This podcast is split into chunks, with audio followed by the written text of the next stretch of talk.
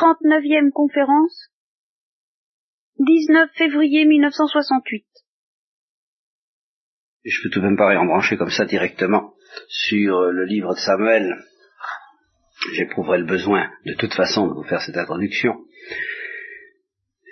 D'autant plus que nous aborderons avec ce livre de Samuel euh, peut-être ce qu'il y a de plus beau dans l'histoire de la Bible, de plus proche de, de ce que notre culture, à travers Shakespeare, à travers Racine, à travers Corneille, euh, nous a appris à aimer et à apprécier. Ce sont des, drames humains euh, extraordinaires, inquiétants. Enfin, essayer de scruter le personnage de Saül, euh, le personnage de David en face de Saül. David est peut-être le personnage le plus proche de nous, au point de vue de sa psychologie, de toute la Bible. C'est pas le plus grand en un sens, quoique allez, allez, allez savoir, allez comparer la grandeur de David et la grandeur de Moïse, à certains égards, euh, Moïse peut être considéré comme le sommet, à d'autres ce sera Abraham. Enfin, avec Abraham, Moïse et David, nous sommes sûrs, il y a Élie aussi, bien sûr. Ça n'arrête pas, les personnages hors, hors série, hors pair, n'arrêtent pas de déferler, défiler, déferler devant nos yeux dans cette histoire de la Bible. Mais enfin, avec Abraham, Moïse et David, on tient tout de même des gens d'une densité, d'une richesse et d'une complexité. Euh, alors c'est là, c'est au point de vue de la complexité psychologique, spirituelle, euh, que euh, David, que, l'histoire de Samuel avec de Saül et de David apparaît la plus éclatante. La complexité de Moïse et d'Abraham est moins évidente. Mais la complexité des autres personnages, c'est passionnant. Donc, nous nous trouvons à pied d'œuvre pour la partie peut-être la plus passionnante de ce que nous avons à faire. Cependant, ça pourrait peut-être me suffire comme introduction, mais il se trouve que pendant donc ce temps de d'oisiveté, je suis tombé sur un livre euh, d'un anglais, dont je vous donne les références immédiatement. Il s'appelle Zener, ça s'écrit Z-A-E-H-N-E-R, et c'est un spécialiste de religion comparée. Son premier chapitre s'appelle Qu'est-ce que la religion comparée? Alors j'ai trouvé que ça valait la peine, étant donné que ce qu'il dit est assez étonnant à bien des égards, enfin assez passionnant, ça valait la peine d'utiliser quelques-unes de ses intuitions pour nous situer, pour situer cette, euh, cet effort que nous faisons en, en lisant la Bible. Je propose ce soir, peut-être, peut-être que ça ne tiendra pas toute la séance, peut-être qu'au contraire ça débordera sur la séance, j'en sais rien, de réfléchir sur la signification de cette religion d'Israël parmi les autres. C'est un problème tellement actuel qui nous prend passablement à la gorge de temps en temps. On se dit, bah oui, nous avons notre religion. Enfin, il y en a tant d'autres et quelques-unes sont tellement prestigieuses, en particulier les religions de l'Inde, ou extrêmement structurées, cohérentes, vigoureuses dans leur certitude d'avoir raison, telles que l'islam, que on ne sait plus très bien. Alors, il existe en gros deux séries, en fait, historiquement, nous constatons, nous, euh, en étudiant les siècles que nous pouvons encore étudier avec à l'aide de nos moyens historiques, les traditions de l'Inde, les traditions de l'Iran, les traditions de la Mésopotamie qui est judéo-chrétienne. Bon, euh, le livre s'appelle d'ailleurs Inde, Israël, Islam, trois I, chez les clés de. Bien, nous constatons qu'il existe deux séries de religions et deux conceptions apparemment, non pas antinomiques, ça ne s'oppose pas, ça n'a rien à voir. Deux conceptions qui n'ont rien à voir de la religion. Et tout simplement parce que ces deux conceptions de la religion ne poursuivent pas le même but. Voilà. C'est là que ça se situe. C'est même pas deux manières différentes de répondre à une même question. Ce n'est pas la même question. Ah, la religion hindoue, comme nous allons le voir, ne se pose pas la même question, ne poursuit pas le même objectif, n'a pas le même but que la série des religions, euh, enfin, en gros, jusqu'à présent, je disais jusqu'à présent, la série des religions issues d'Abraham. Au fond, c'est la meilleure manière d'ouvrir le, le débat, c'est de revenir là-dessus, sur une conférence que j'avais faite il y a, bon combien, il y a deux ou trois ans, ici même, et puis au GEC, sur la prophétie. Je disais, toutes les religions issues d'Abraham ont un caractère commun. Les religions issues d'Abraham, il y en a pas mal. Nous avons justement étudié Abraham, il y en a beaucoup. Il y a le judaïsme, Israël, il y a le christianisme bien entendu, et puis l'islam. Si, vous comptez, je l'avais déjà dit, si vous comptez tous les gens qui descendent d'Abraham, actuellement, manifestement, euh, ces gens-là couvrent la planète, malgré tout, malgré la Chine, malgré l'Inde, malgré toutes sortes de traditions divergentes incontestables, pour le moment, en quantité, les descendants d'Abraham tiennent encore la majorité. On ne s'en aperçoit pas beaucoup, parce que justement, ils ont tellement divisé, les descendants d'Abraham, qu'on n'a pas très conscience de leur unité. Ils descendent d'Abraham, oui, évidemment. Bon, bon c'est très important. C'est très important d'abord parce que il a été dit à Abraham, lève les yeux au ciel, compte les étoiles si tu peux, et ainsi tu auras une idée de ta postérité, et tous ces gens-là constituent quand même la postérité d'Abraham. S'ils sont pas d'accord, ben c'est une autre histoire, c'est pas de la faute d'Abraham, ni, ni, ni, la faute de Dieu, c'est une autre affaire, mais ce sont quand même des descendants d'Abraham, la prophétie s'est bien réalisée. Bon. Et puis ils ont un autre point commun. Que ce soit des chrétiens et des chrétiens qui se déchirent, que ce soit des musulmans, que ce soit des juifs, ils ont une même conception de la religion. La conception qui s'appuie sur une notion clé, qui jouera un rôle décisif dans l'exposé que, je vous donne là, et, que je ne vous préciserai que progressivement, et d'ailleurs en lisant la Bible, mais nous avons commencé déjà à avoir affaire à elle très concrètement depuis le début, la révélation. Et je précise, la révélation prophétique.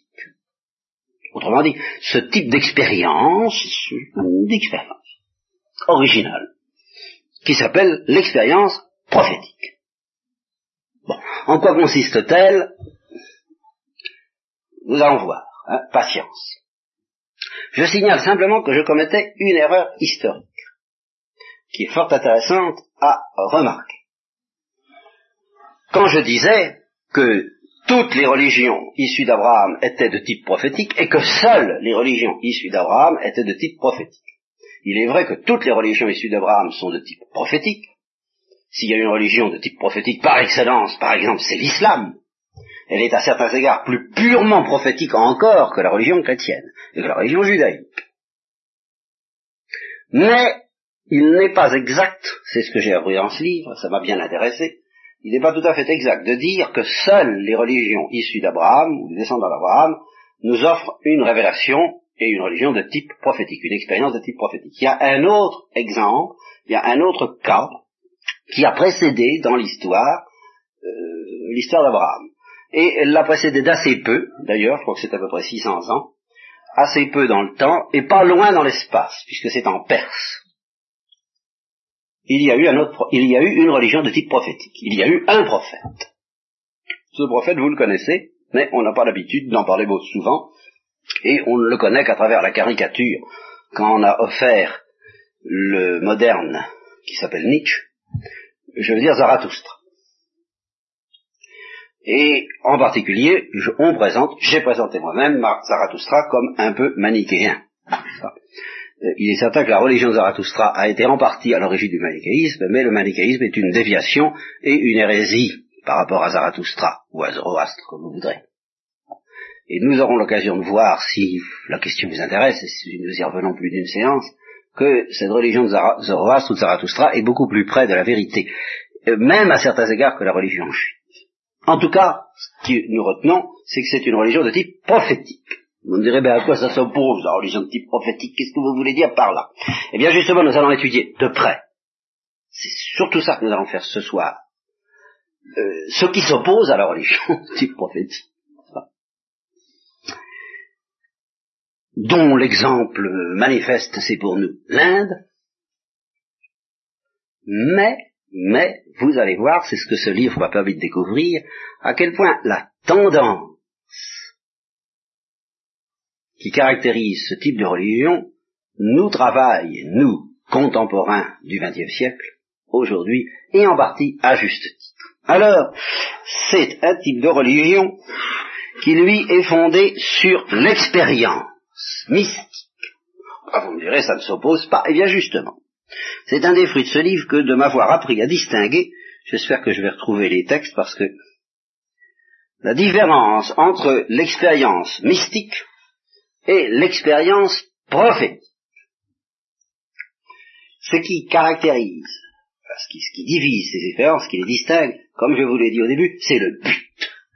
Le but n'est pas le même. Le but de la révélation prophétique, c'est de nous apprendre la vérité.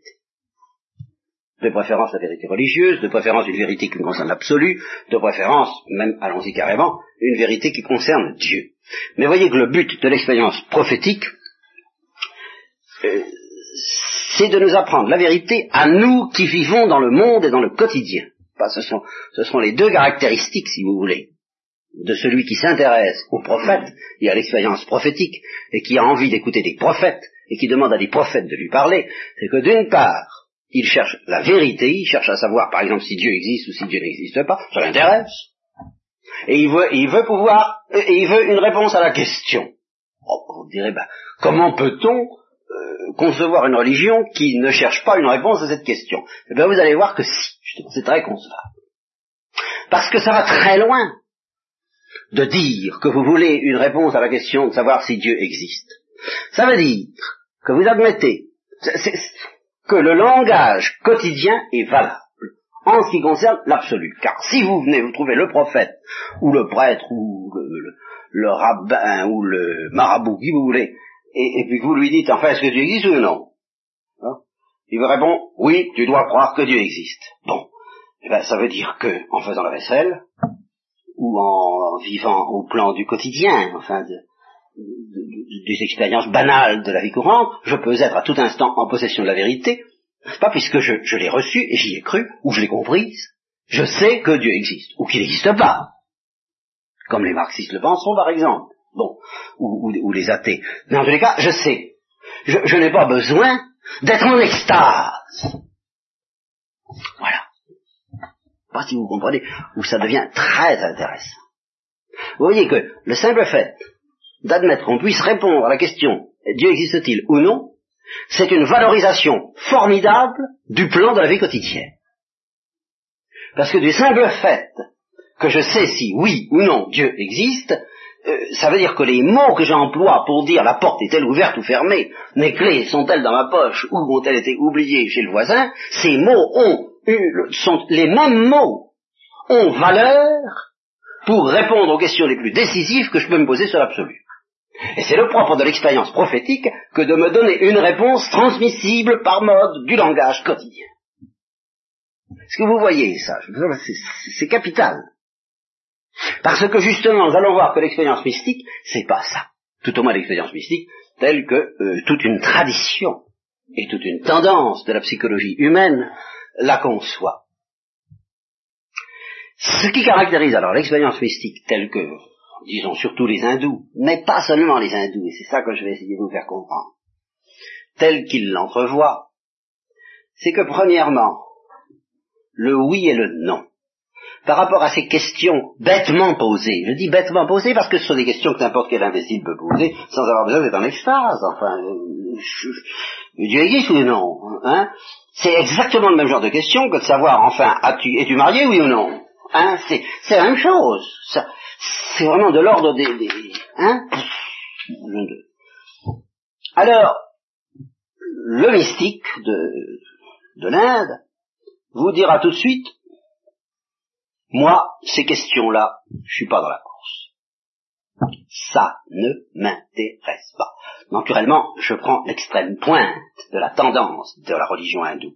Je ne dis pas que la religion hindoue, sous toutes ses formes, se désintéresse de la question. C'est beaucoup plus complexe que ça. En fait, il y a des livres euh, entiers qui essaient de répondre aux grandes questions qui agitent les hommes. Mais il y a toujours un mélange, je vous expliquerai en quoi il consiste.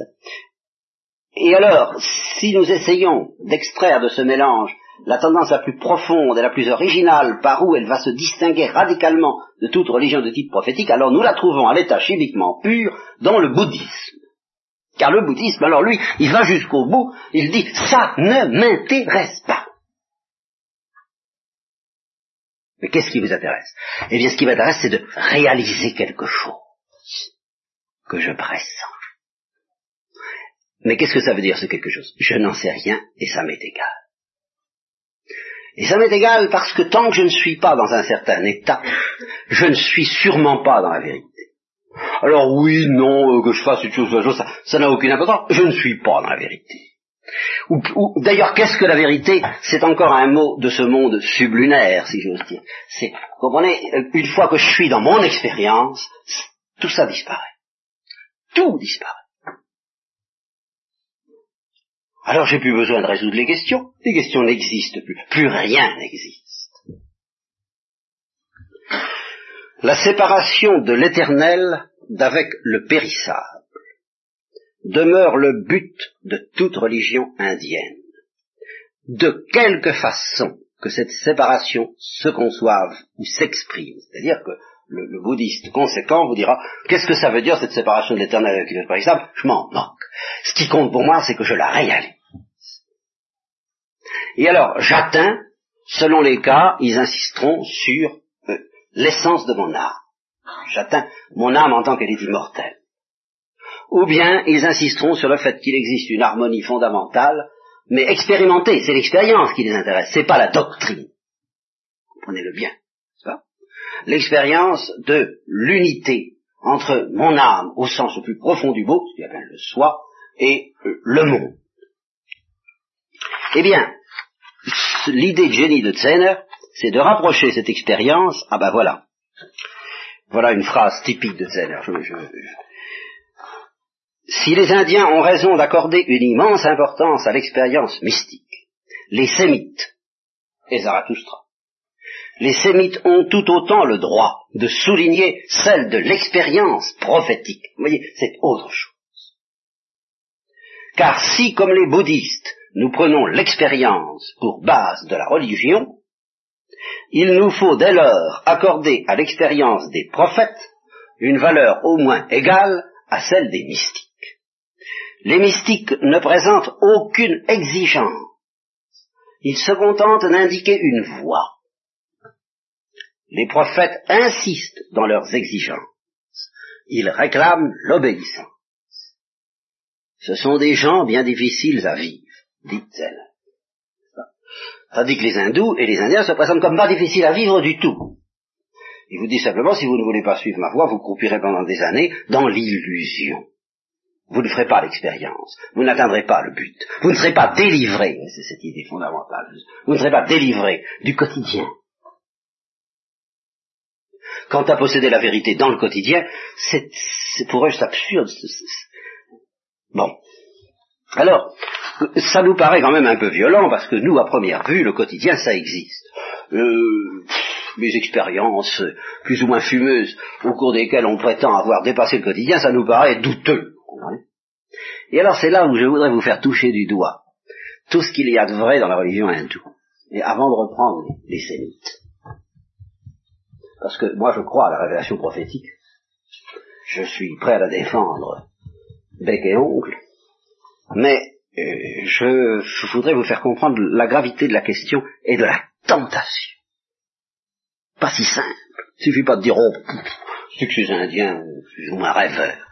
C'est pas si simple parce que vous allez vous apercevoir au terme de notre analyse, c'est ça que je voudrais arriver à vous faire comprendre, c'est que vous-même, par bien des côtés de votre être et de votre vie, il n'y a que ça qui vous intéresse, une expérience de l'éternité. Et vraiment, c'est ça la tendance de la religion hindoue. Peu importe la vérité, ce qui compte, c'est de faire l'expérience de l'éternité, parce qu'ils sentent que nous avons en nous quelque chose d'éternel et qu'on peut l'expérimenter. Ils disent, bah, qu'importe la vérité qu'on met par oui ou par non. Ce qu'on c'est d'expérimenter notre dimension éternelle. Voilà.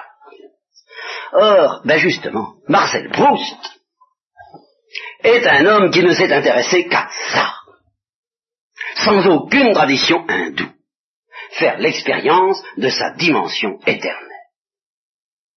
Et sans religion, dans un agnosticisme et dans un scepticisme total, il était chrétien de formation, il était très pieux, il ne supportait pas qu'on attaque la religion, mais si on lui avait demandé, vous croyez vraiment en Dieu? Et vous croyez à l'immortalité? Seulement, seulement alors vous allez voir, il écrit, ben, il y a des moments, il y a des expériences pour moi sont telles que le mot de la mort cesse d'avoir un sens. Alors, ce qui m'intéresse, c'est ça. C'est pas d'avoir une réponse au sein euh, d'une existence où malheureusement la mort a un sens très douloureux pour moi, mais c'est de rejoindre cet instant où la mort cesse d'avoir un sens. À ce moment-là, le problème de l'immortalité ne se pose plus. Le problème de Dieu non plus, plus rien ne se pose. J'ai expérimenté mon immortalité. Alors, lisons, si vous voulez, ces textes qui sont très beaux.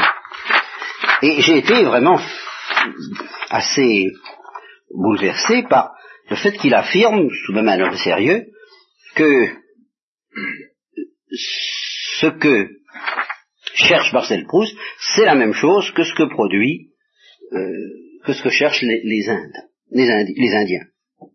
Pardon, les hindous, excusez-moi. Je vous lis encore un texte préalable parce que je tombe dessus, que je n'ai pas euh, pu dominer cet ouvrage, je m'en excuse suffisamment pour faire des, pour préparer mes extraits. La religion indienne met donc uniquement l'accent sur l'aspect mystique ou intérieur de la religion. Ce que Plotin appelait l'envolée du seul vers le seul.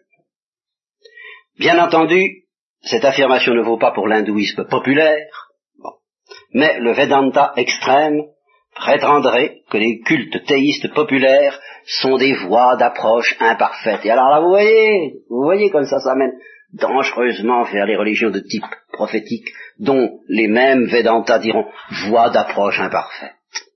Toute notre, toute notre histoire, la messe, nos prières, tout ça, voie d'approche imparfaite.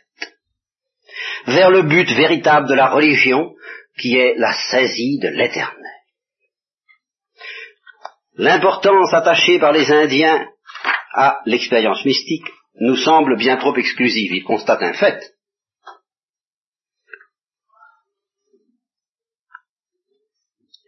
Selon, alors, à, l'opposé de ça, selon les sémites, Dieu peut parler à l'homme et le fait effectivement, ce qui veut dire, ce qui veut dire, valeur du langage quotidien. Donc valeur de quelque chose d'autre que l'expérience de l'éternel. C'est ça qui est très important.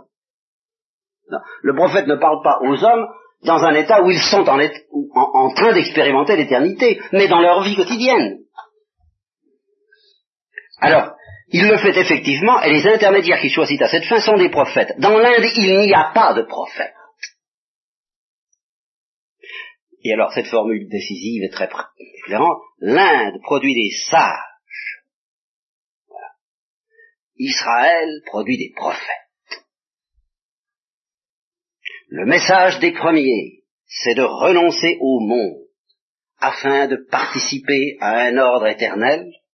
Le message des seconds, ce sont les relations de l'éternel avec le monde, de l'espace et du temps. C'est cette irruption dans le temps et dans le quotidien, par conséquent dans le non extatique de l'éternel. Alors ceci dit, il faut tout de même que je lise Marcel. Hein. voilà. Donc l'occasion de cette expérience de Proust est futile, comme il en va si souvent. Et il convient de rappeler ici qu'une école de bouddhistes zen au Japon enseigne que des causes tout à fait triviales peuvent servir à provoquer ce sentiment d'ineffable, d'ineffable félicité, en un maintenant éternel qu'ils appellent Satori.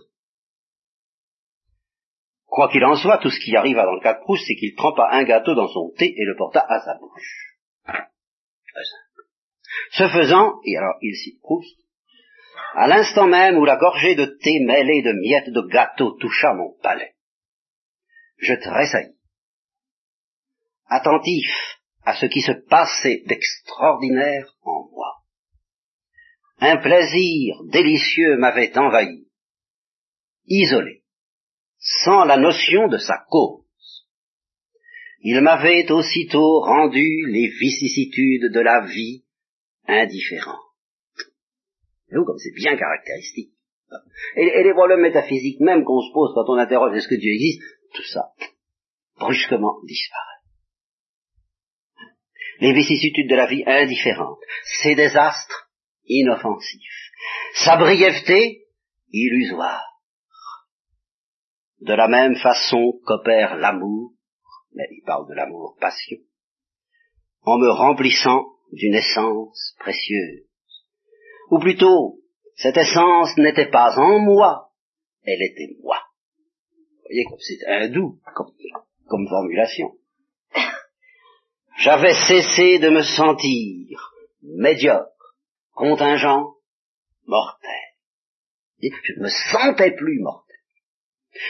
D'où avait pu me venir cette puissante joie Je sentais qu'elle était liée au goût du thé et du gâteau, mais qu'elle la dépassait infiniment qu'elle ne devait pas être de même nature. D'où venait-elle? Que signifiait-elle? Où l'appréhender?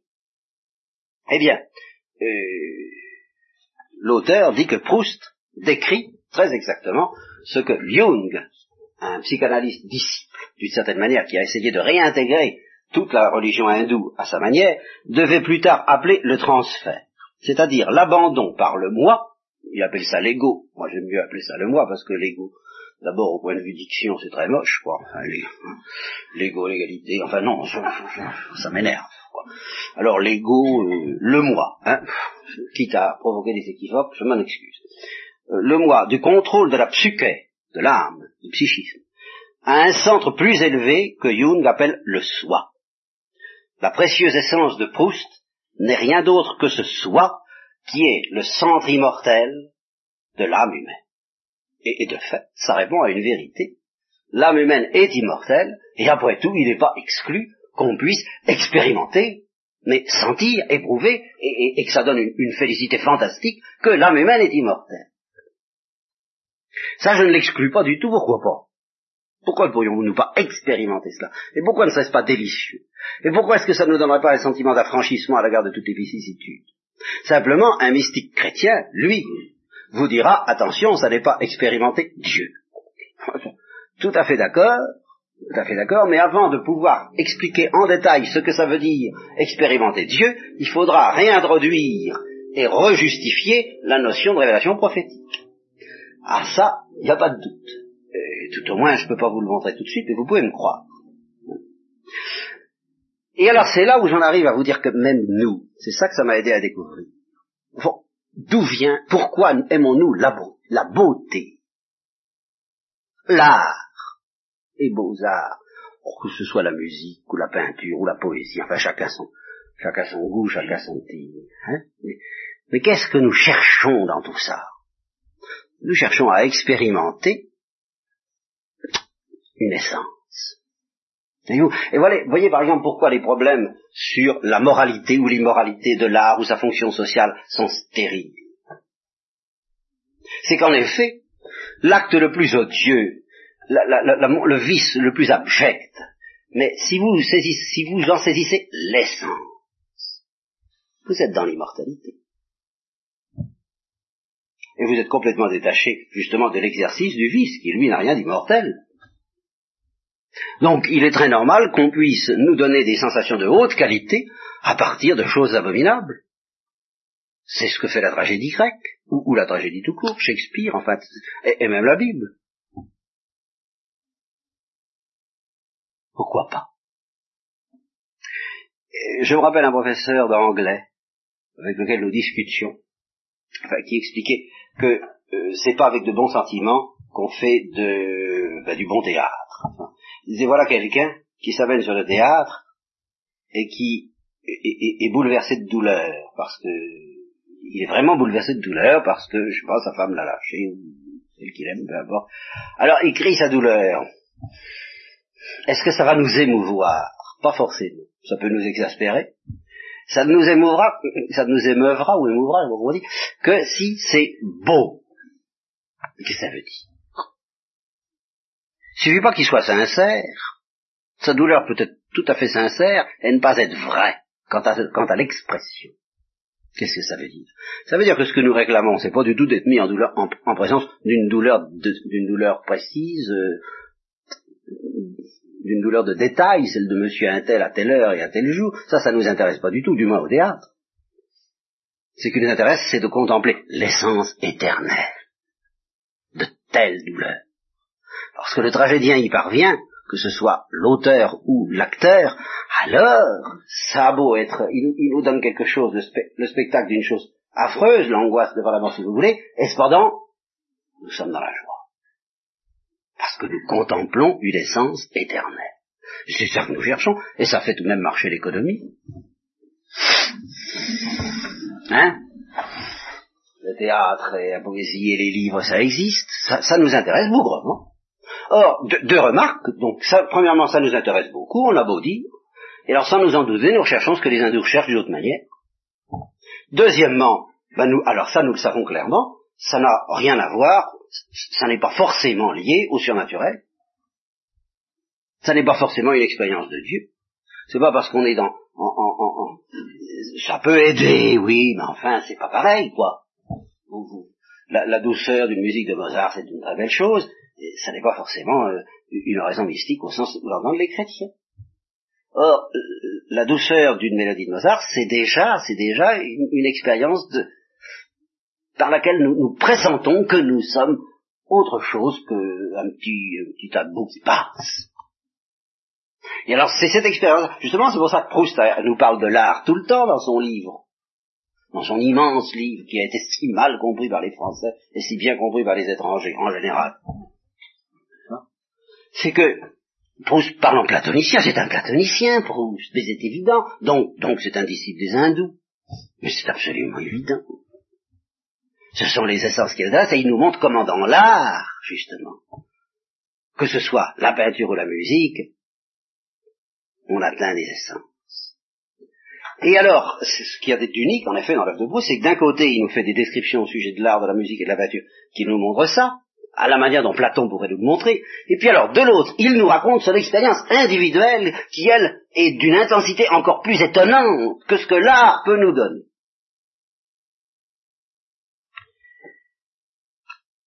Et qui lui donne la certitude éprouvée, ce que dit l'auteur, de notre propre immortalité.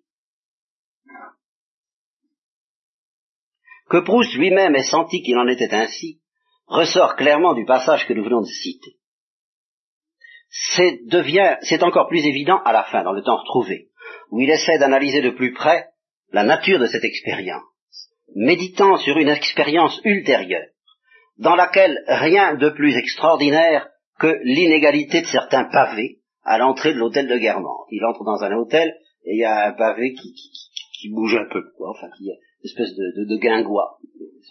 Et alors il suffit d'expérimenter ça pour que ça le rejette dans des années en arrière, et qu'il expérimente que euh, lui, il résiste à cette durée qui a, qui a passé, et, qu'il touche quelque chose de son immortalité. Donc ça suffit à faire revivre dans sa pleine actualité une sensation correspondante qu'il avait éprouvée jadis sur les marches du baptistère de Florence. Proust se rend compte que le sujet qui éprouve l'identité de ses impressions comme si elles étaient toutes deux également présentes en ce même moment et en ce même lieu, doit être différent. Et voilà. C'est quelqu'un d'autre qui dort en nous et que nous ne soupçonnons pas que celui de l'expérience sensorielle normale, soumis aux conditions du temps, de l'espace et du monde extérieur. Et alors, il, je recite Proust. Cet être étrange, dit-il, n'apparaissait que quand alors, je m'excuse, les phrases de Proust sont difficiles à lire, je vais essayer de vous les rendre parce qu'elles sont très belles quand même en même temps. Quand, par une de ces identités entre le présent et le passé, il pouvait se trouver, cet être étrange, il pouvait se trouver dans le seul milieu où il put vivre, jouir de l'essence des choses, c'est-à-dire en dehors du temps. Cela expliquerait que mes inquiétudes au sujet de la mort aient cessé. au moment où j'avais reconnu inconsciemment le goût de la petite Madeleine, puisqu'à ce moment-là, l'être que j'avais été était un être extratemporel, par conséquent insouciant des vicissitudes de l'avenir. Cet être, continue Proust, ne se nourrit que de l'essence des choses. En elle seulement il trouve sa subsistance, ses délices. Il suffit qu'un bruit, qu'une odeur, déjà entendue et respirée, le soit de nouveau, à la fois, à la fois dans le présent et le passé, réel sans être actuel, idéaux sans être abstrait. Aussitôt, l'essence permanente et habituellement cachée des choses se trouve libérée. Voyez la notion de libération, si hindoue, si essentielle à l'Inde. Et notre vrai moi, oh, voilà qui est bien hindou, et notre vrai moi, qui parfois depuis longtemps semblait mort mais ne l'était pas autrement, s'éveille, s'anime en recevant la céleste nourriture qui lui est apportée. Une minute affranchie de l'ordre du temps créé en nous, l'homme affranchi de l'ordre du temps. Et celui-là, on comprend qu'il soit confiant dans sa joie, même si le simple goût d'une madeleine ne semble pas contenir logiquement les raisons de cette joie. On comprend que le mot de mort n'est pas de sens pour lui, situé hors du temps, que pourrait-il craindre de l'avenir Eh bien, c'est là où l'auteur, alors Zener, ajoute de tels instants sont moins rares peut-être qu'on ne le croit généralement. Et je maintiens que tout ce que la société occidentale cherche dans l'art, ce sont de tels instants. Oh, pas au même degré d'intensité, mais comme ça, quoi. Euh, la vie est quand même moins dure quand on s'oriente un peu vers ça. Et c'est noble. Et c'est des choses qu'il faut apprendre aux enfants à faire. C'est plus intéressant que de vivre. C'est noble, mais la religion chrétienne dirait c'est naturel. Ça ne dépasse pas la nature. Ce n'est pas le surnaturel. Même l'éternité de l'âme, c'est pas encore Dieu. Et alors ça, seule la voie prophétique nous permet d'accéder à ce Dieu. Voilà ce qui sera ma conclusion ultime, euh, très nuancée. Mais enfin, j'anticipe là. Hein. Bon, les gens qui les ont vécues, ces expériences, témoignent, et alors je parle des, ils parlent des expériences, alors là, à un état plus intense que cet état larvaire euh, euh, et embryonnaire qu'on trouve et qu'on recherche dans, l'art, bien sûr. Ceux qui ont vécu ça de manière un peu plus intense, comme Proust. Bien, ces gens-là on témoigne à leur égard d'une réticence naturelle, car qui comprendrait ce que ça signifie Qui donc, dans une Europe chrétienne et post-chrétienne, où l'expérience de l'immortalité n'est plus considérée comme du domaine de la religion. Cependant, alors voilà ce qui est intéressant, n'importe quel fidèle bouddhiste ou hindou saurait de façon immédiate et instinctive ce que Proust tentait d'exprimer. Combien évident il apparaîtrait aux bouddhistes que cet état dans lequel le mot mort n'avait pas de sens ne pouvait être que cette immortalité, cette paix, cet état immuable du nirvana, l'extinction totale de la vieillesse et de la mort, là il cite des textes bouddhiques, décrits par leur maître. Voilà. Et euh, un autre exemple, puisque nous arrivons.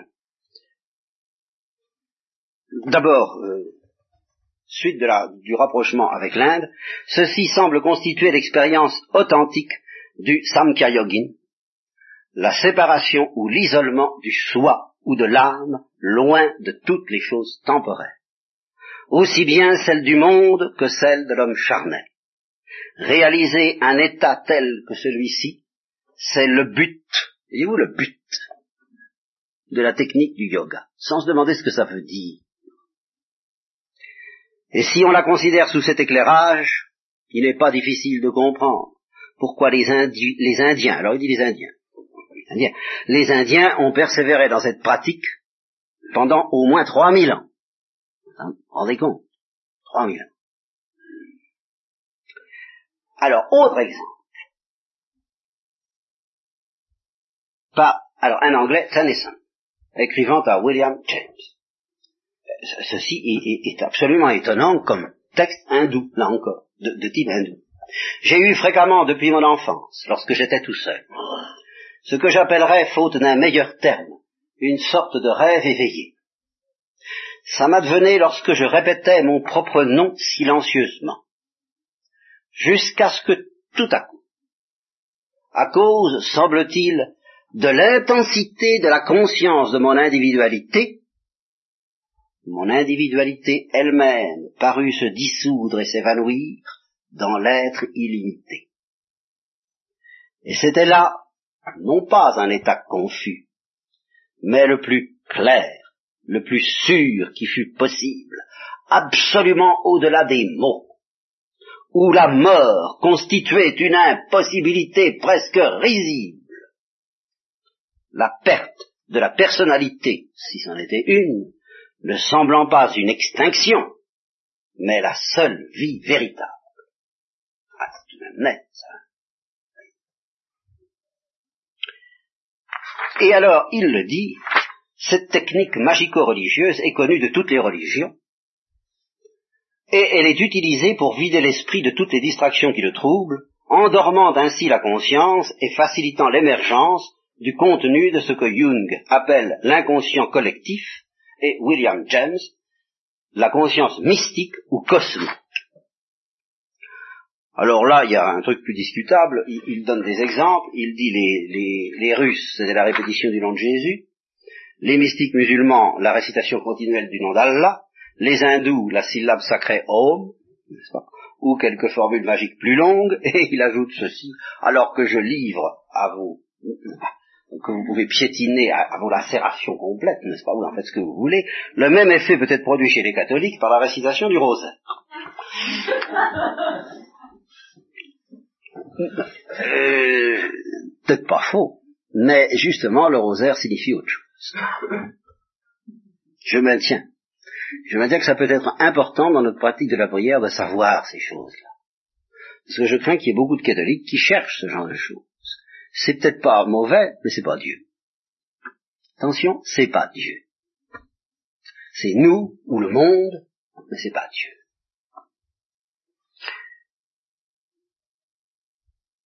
Le résultat désiré, consciemment ou inconsciemment, c'est de vider l'esprit conscient de toute pensée qui le distrait, afin de permettre que le divin, ou ce qui est tenu pour tel, y pénètre librement. Et je vais terminer par un autre cas, euh, tout à fait étonnant, d'une dame anglaise qui a fait ce récit.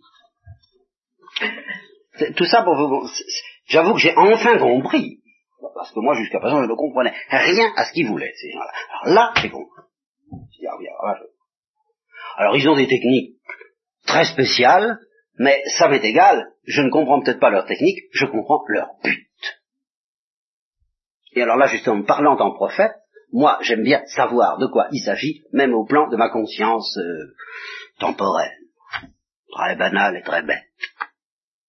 Il n'y a pas qu'au moment où j'expérimente l'éternité à supposer que ça m'arrive, et, ça m'arrive forcément un peu quand j'écoute la musique, j'aurai conscience que c'est tout de même ça qu'on aime. Ou quand on, cherche même la vérité, au, sens de contemplation d'une essence. Mais malgré tout, il n'y a pas qu'à ce moment-là que j'ai envie de savoir la vérité. Alors, je vous lis ce texte, donc nous reprendrons ça la prochaine fois, et j'espère d'ailleurs que, alors je pourrais nouer un peu plus encore euh, ce que j'ai à vous dire, je me doutais bien que ça serait long, et ça vaut la peine que ce soit long, hein, parce que si nous arrivons à confronter réellement l'expérience prophétique, car il insistera avec des nuances que je n'approuve pas, mais il y a une vérité incontestable, c'est que les promesses de Yahvé à Abraham, Jacob, à Moïse, au peuple élu, sont des promesses strictement temporaires. Je veux dire que, euh, apparemment, oh, il y a un arrière-plan, il y a un arrière-fond, bien sûr. N'empêche que c'est à, l'avidité de l'homme et, à l'avidité naturelle, très, très, très, très légitime, vous comprenez, ne pas croupir sous la main des Égyptiens. Entrer dans un pays où coule le lait et le miel, voilà des, voilà des avidités bien temporelles, bien naturelles. Eh bien, c'est à partir de ça qu'il fait fonctionner et qu'il éduque son peuple. Pas du tout à partir de l'expérience de la Madeleine mais plutôt à partir de l'expérience des roseaux, c'est-à-dire la mer Rouge, vous savez. Ça n'est pas pour, pour jeter le décrit sur l'expérience de la Madeleine que je vous dis ça. Oh non, je voudrais situer toutes ces choses. Car il n'en est, est, pas moins remarquable qu'une fois parvenu à maturité, et même un peu avant, euh, la religion juive a assimilé les sagesses. Par l'hellénisme, justement, que je respecte profondément, par Platon, Socrate et Aristote, la religion euh, judéo-chrétienne a absorbé la sagesse hindoue. Et elle nous l'offre, et manifestement, si nous offrons un scandale aux hindous, c'est justement de ne pas être assez assoiffés de contemplation, ça oui. Seulement, il faut mettre les choses en place. Il faut essayer de s'y retrouver. Il faut essayer de s'y reconnaître. Faut essayer de ne pas se faire avoir à l'idée que le christianisme, ben, c'est une voie comme les autres vers le Samkhya Yogin, je voudrais. Hein Tension. Qu'est-ce qu'ils cherchent, ces gens-là? Ben, Au fond, c'est simple. C'est simple. Et nous verrons qu'il existe vers la fin, tout à fait vers la fin de l'histoire de la religion hindoue, un commencement de pressentiment qu'il y a un au-delà de ce que cette expérience de l'éternité donne. Il y a quelque chose d'autre et d'au-delà qui s'appelle Dieu. Il en un mot, il y a un au-delà du Brahman. toutes ces expériences-là, c'est l'expérience, enfin, du moi et de sa profonde harmonie avec ce qu'ils appellent le Brahman. Qu'est-ce que le Brahman? C'est très difficile à définir, mais ce n'est pas le Dieu tel que nous le définissons. Et, la Bhagavad Gita dont parle le Père Noir, justement, arrive à découvrir ça. Mais ce n'est qu'un pressentiment, ce n'est qu'une promesse, c'est vague. C'est une montée, en somme, de, de l'homme qui cherche petit à petit à s'élever de plus en plus aux choses spirituelles, et éternel, et qui, à force d'avoir soif de l'éternel, finit par pressentir qu'il y a quand même un au-delà, un au-delà même de l'éternité, si je peux dire, de l'éternité, de l'âme, qui serait cet inconnu, qui au contraire fait une descente en piqué, en vrille et en flèche sur les pauvres êtres écrasés qui s'appellent les prophètes. C'est le mouvement inverse. C'est ça qu'il faudra que nous arrivions à comprendre. Tant qu'on n'a pas compris ça, c'est pas la peine d'être chrétien. Alors en effet, autant être hindou. Bon. Eh ben, je ne vous lirai pas ce texte parce que c'est quand même la fin. Euh, je, c'est pas la peine. Nous repartirons de là euh, la prochaine fois. Et quand nous aurons fini, ce qui prendra peut-être tout de même encore deux séances, nous reviendrons à David. Nous reviendrons à David et aux batailles temporelles. Très important. Parce que c'est par là c'est par là que celui qui est au-delà de l'expérience de l'éternité, c'est par là qu'il a accroché et empoigné les hommes, parce qu'ils avaient d'humain.